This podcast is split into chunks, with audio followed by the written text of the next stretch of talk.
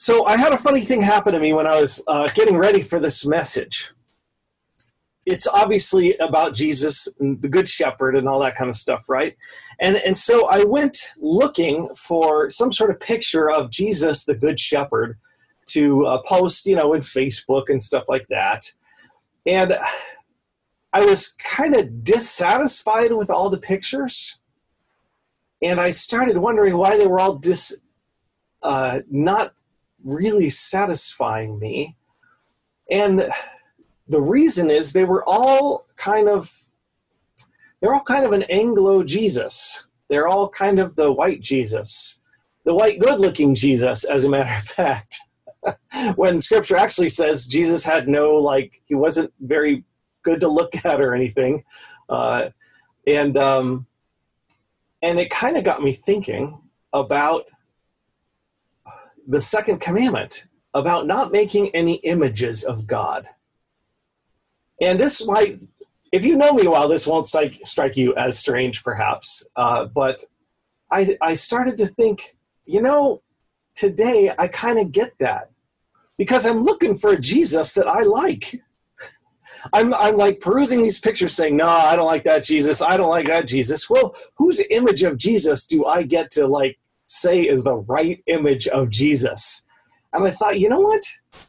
I think I think there's something to that second commandment about not making images of God. And I, I thought to myself, you know, I might be better off having never seen a single picture of Jesus.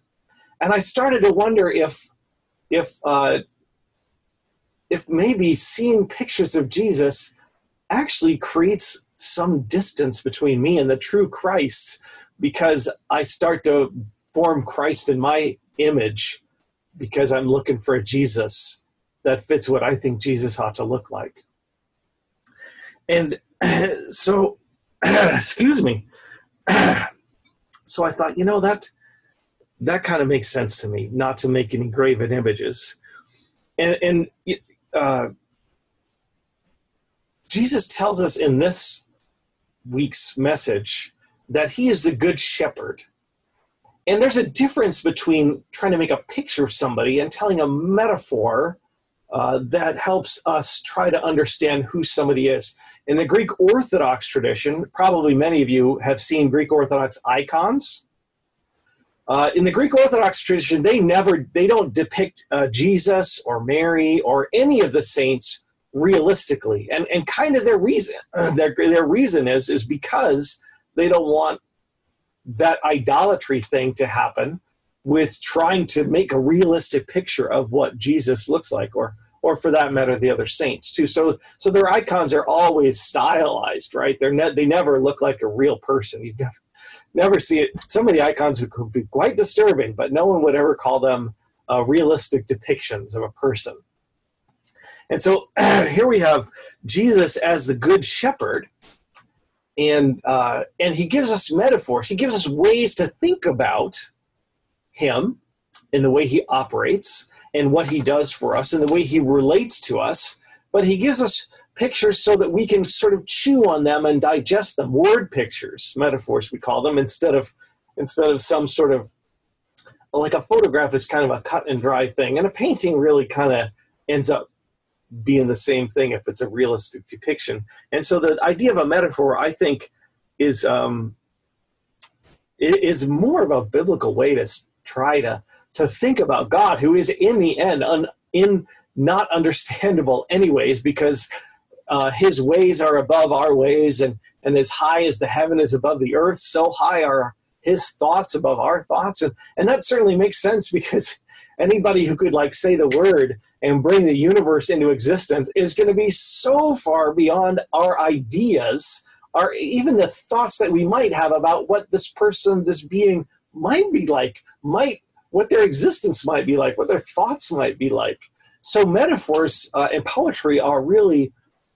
the more uh, powerful and and I hate to use the word precise when I talk about metaphor and poetry, but maybe it's a more accurate way to try to communicate what God is like for us than any sort of literal picture of Jesus that we might have. So, in, in a way, I think pictures of Jesus might actually get in the way of Jesus actually being in our life.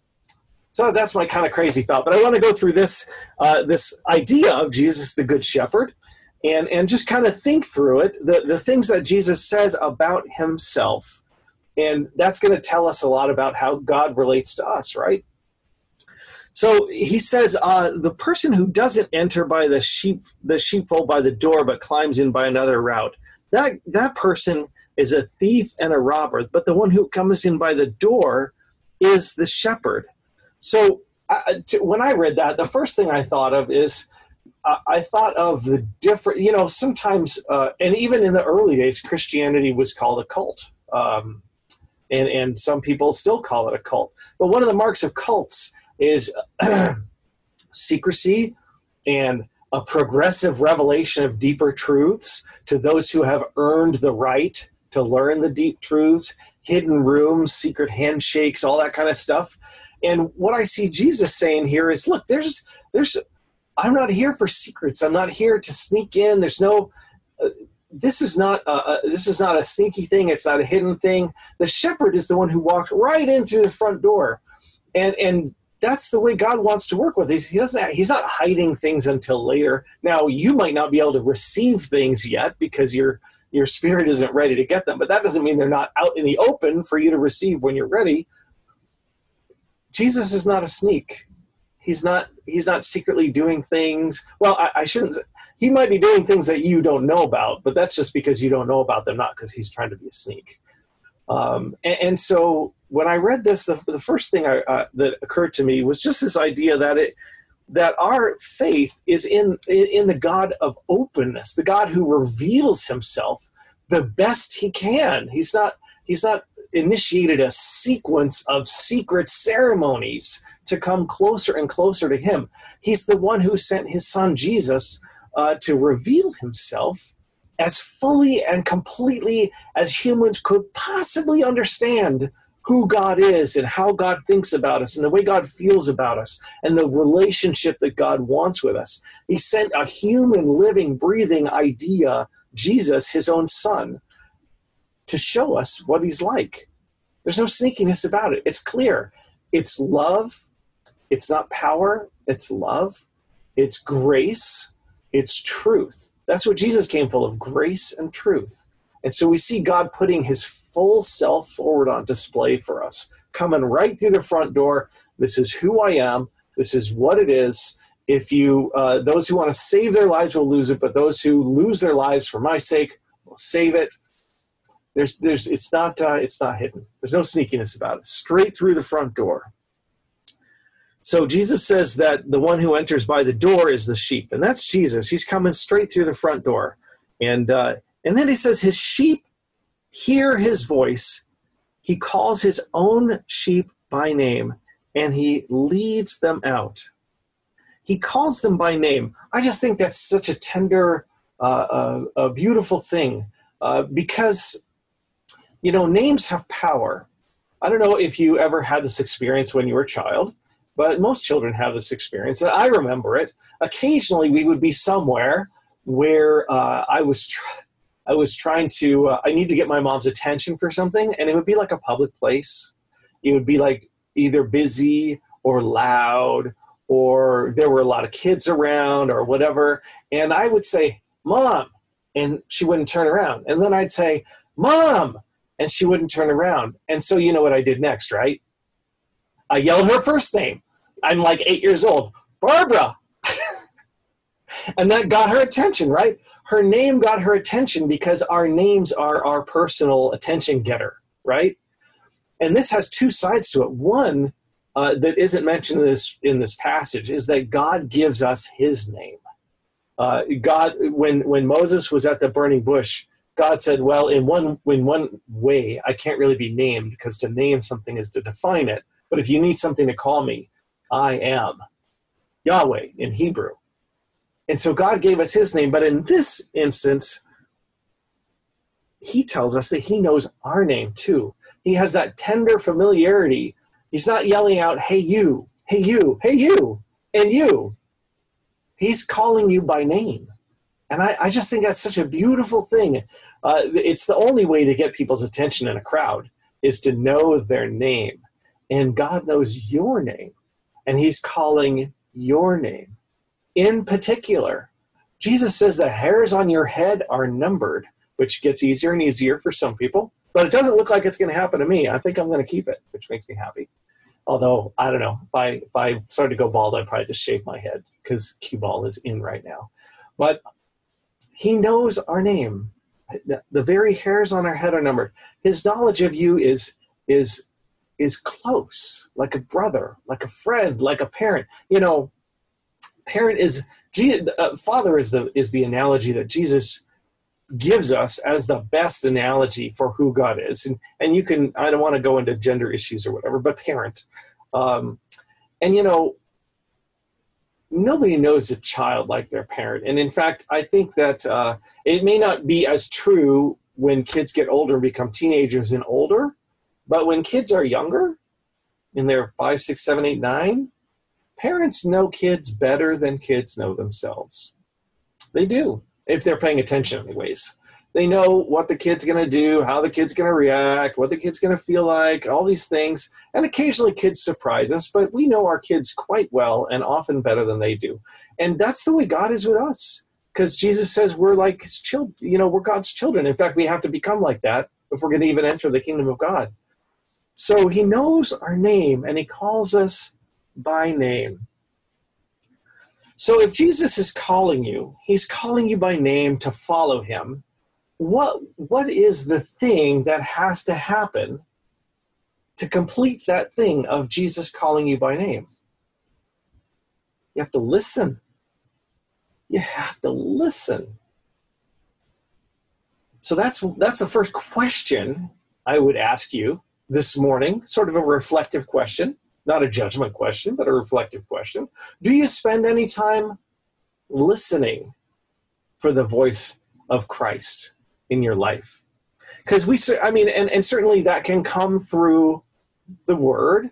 The Word is awesome. The, the Word is the sword of the Spirit. It's the way God brings brings uh, God brings His truth into our life through the Word in ways that kind of uh, that hit us in all sorts of ways at all sorts of times. Um, and prayer is great when we ask God things, we pour our hearts out to Him, we thank Him, which is awesome. We, we, we can present our requests to God with thanksgiving, and the peace of God will keep our hearts and minds in faith in Christ Jesus, which is awesome. And these are all great things, but do you ever just listen? Do you ever just listen? Because if you don't listen, I'm not I'm not I'm not telling you Jesus won't guide you or whatever, but I think you might be missing out on part of what Christ wants to do in your life if you never spend time listening. Receiving, just not not not reading, because that's like that's like the mental process, right? Um, if you spent all the time reading about your spouse or your kid, but you never actually sat and listened to them, your relationship would be very different. And so the, the, the one thing I see, first thing I see in here that I really want to encourage people to do is to just take time to listen, to pause and be quiet and listen. And there's different ways people do this. Some people just sit quietly.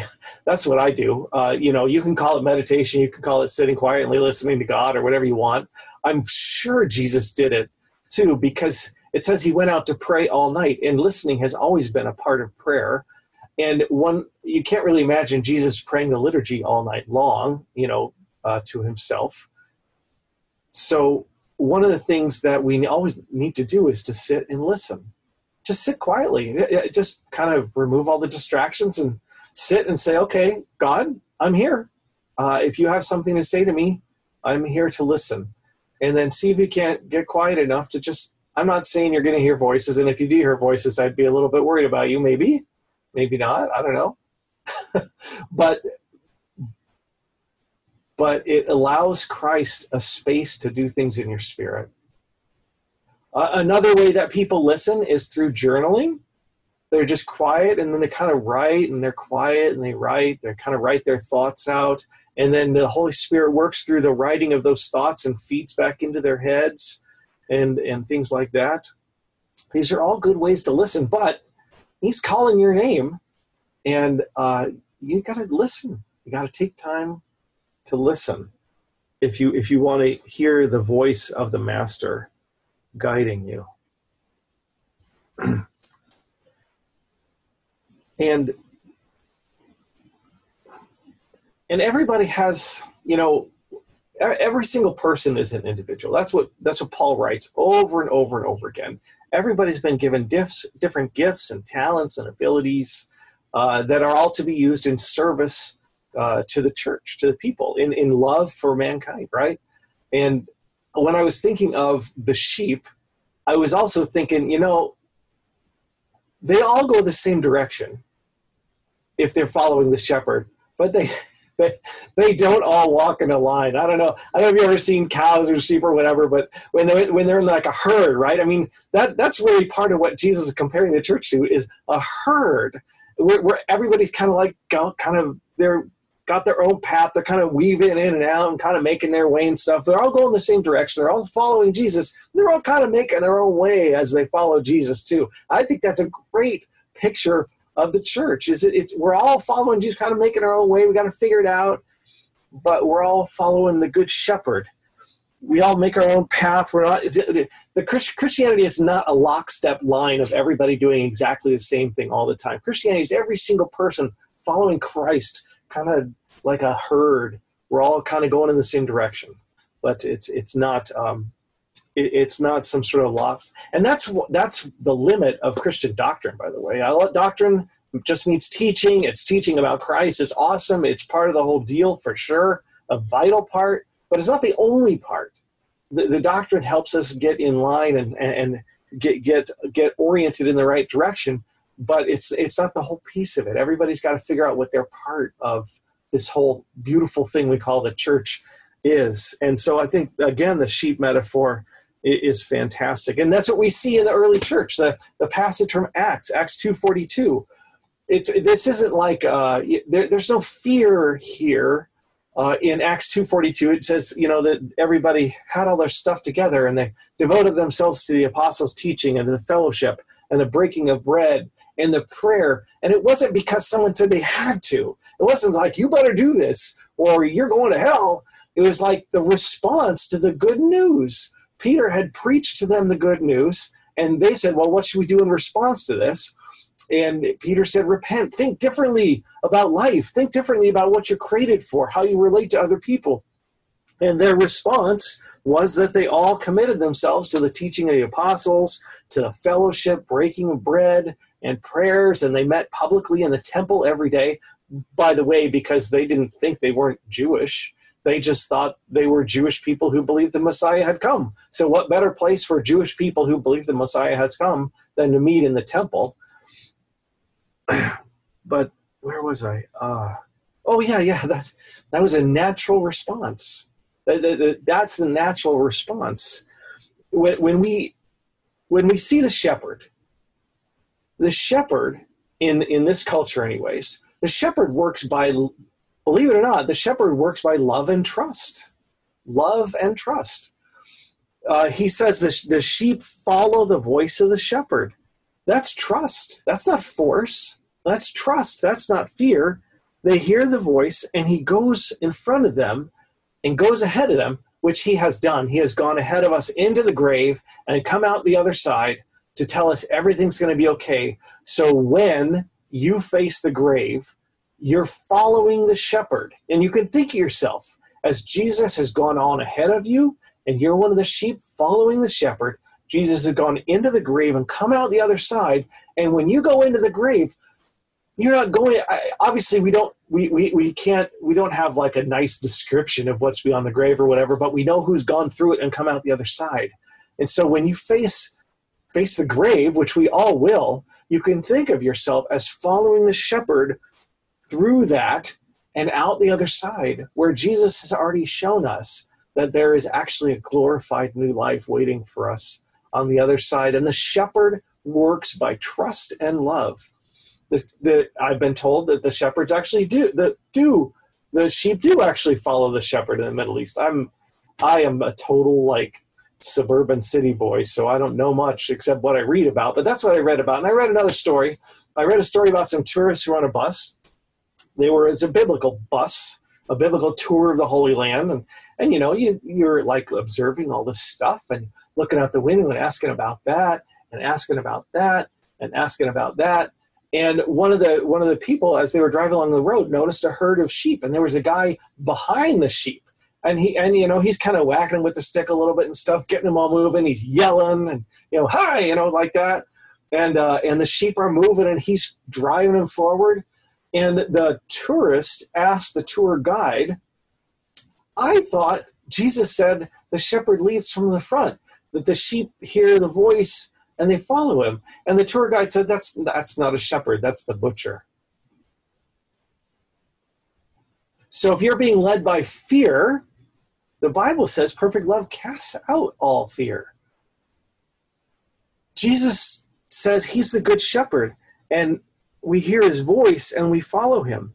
And in the beginning, we see the people gathering together all the time, and it's not it's not because they're afraid, it's because their lives have been changed and they're hearing the voice of the shepherd, and it's it, it's a fully voluntary it's their joy to do that. They're not doing that to avoid something bad. They're doing that because it's great and Jesus has touched their life. And this is a huge thing. The, the difference between following out of fear and following out of love is the difference between what Jesus calls abundant life and not abundant life.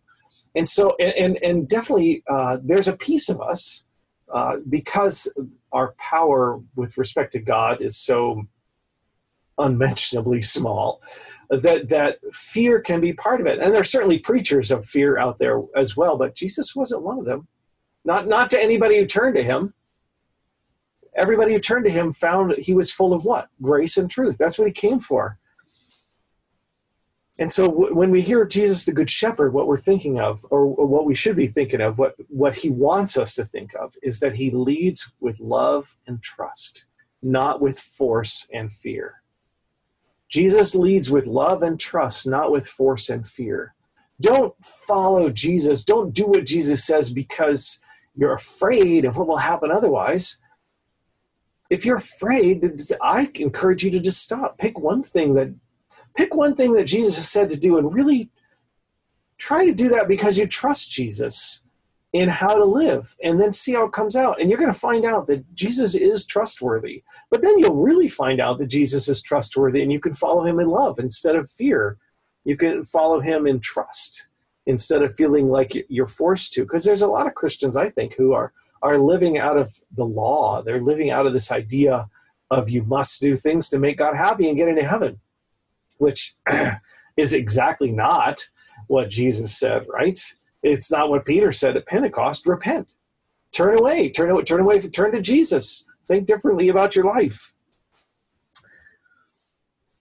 Jesus beckons us in love and trust to follow him. He's not trying to push anybody. He's not trying to. The only time Jesus ever used fear was just to get people's attention, not as a not as a way to move people forward in their spiritual life. So we see the good shepherd the Good Shepherd leads his sheep with love and trust with his own voice.